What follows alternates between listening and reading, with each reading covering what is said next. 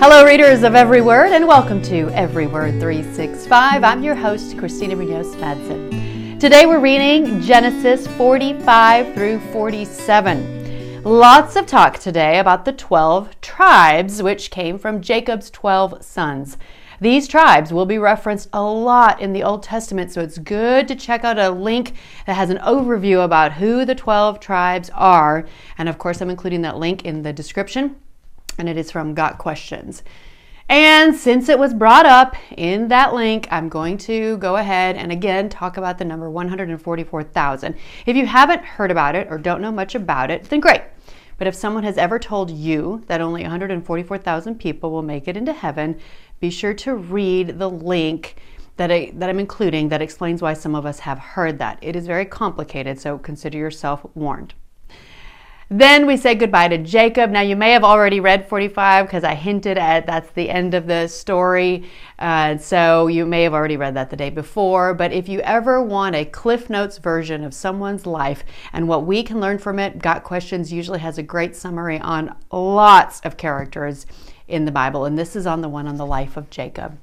Jacob's name, Deceiver, does seem to characterize much of Jacob's life, but he was also Israel one to whom God made promises to which he remained faithful. God appeared to Jacob, and Jacob believed God's promises. Despite Jacob's faults, God chose him to be the leader of a great nation that still bears his name today.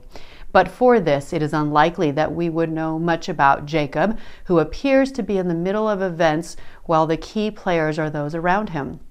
There is no great wisdom or bravery in Jacob to speak of, and we are tempted to see him as little more than God's passive instrument.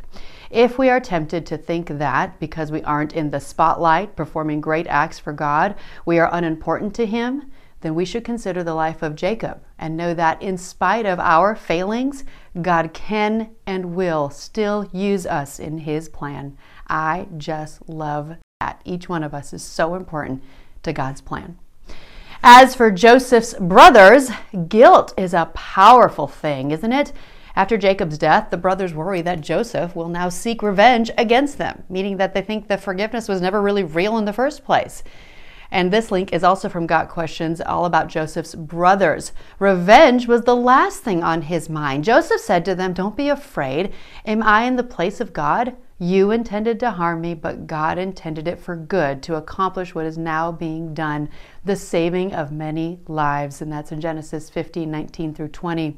In the story of Joseph and his brothers, we see the themes of forgiveness, the father son bond, sibling rivalry, brotherly love, God's sovereignty, and God's greater good in times of suffering.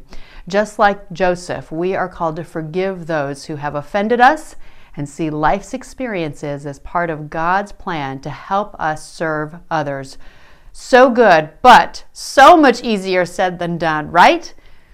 Especially when they not only like tried to kill him, they pretended he was dead. And Joseph forgave them genuinely and authentically. And I hope we can all learn a lot from that.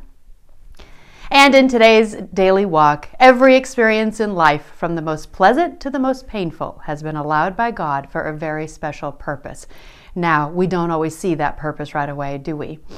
But that's where our faith and trust comes into play. And if I'm being totally honest, I never really knew what sovereign and sovereignty meant it's kind of like if you grow up in church, you might hear that word a lot, but you may not actually know what it means. And I didn't give my life to Christ until I was an adult. And so I kind of like passed over that. So I'm going to include a link that's got a great explanation and, and a fascinating analogy using an ant.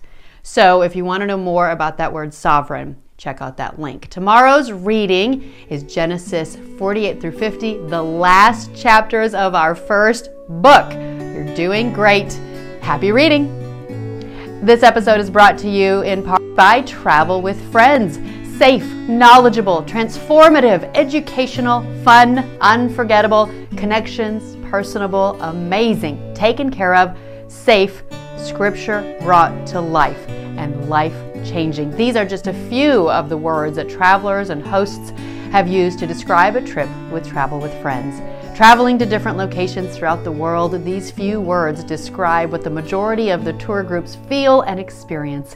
If you want to travel with a trustworthy, dependable, and reliable organization, just give them a call 501 379 9226 or email friends at travelwithfriends.com or click the link in the podcast description and let them make your travel dreams come true.